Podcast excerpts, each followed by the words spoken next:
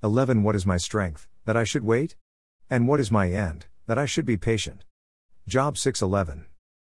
Job did not understand what God had planned for his future. He wished he would die and that his suffering would end because his strength to endure was not there.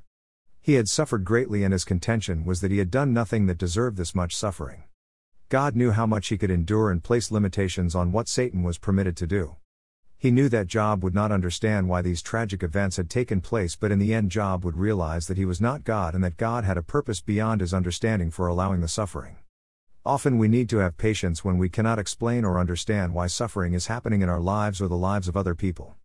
If we truly trust God to be involved in every situation in our life, then we have to withhold our judgment or complaints against God and acknowledge that we do not understand, but we will trust God to be in control and working His purposes through each situation.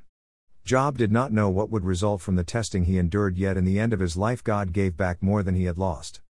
Patience and endurance will be rewarded by God.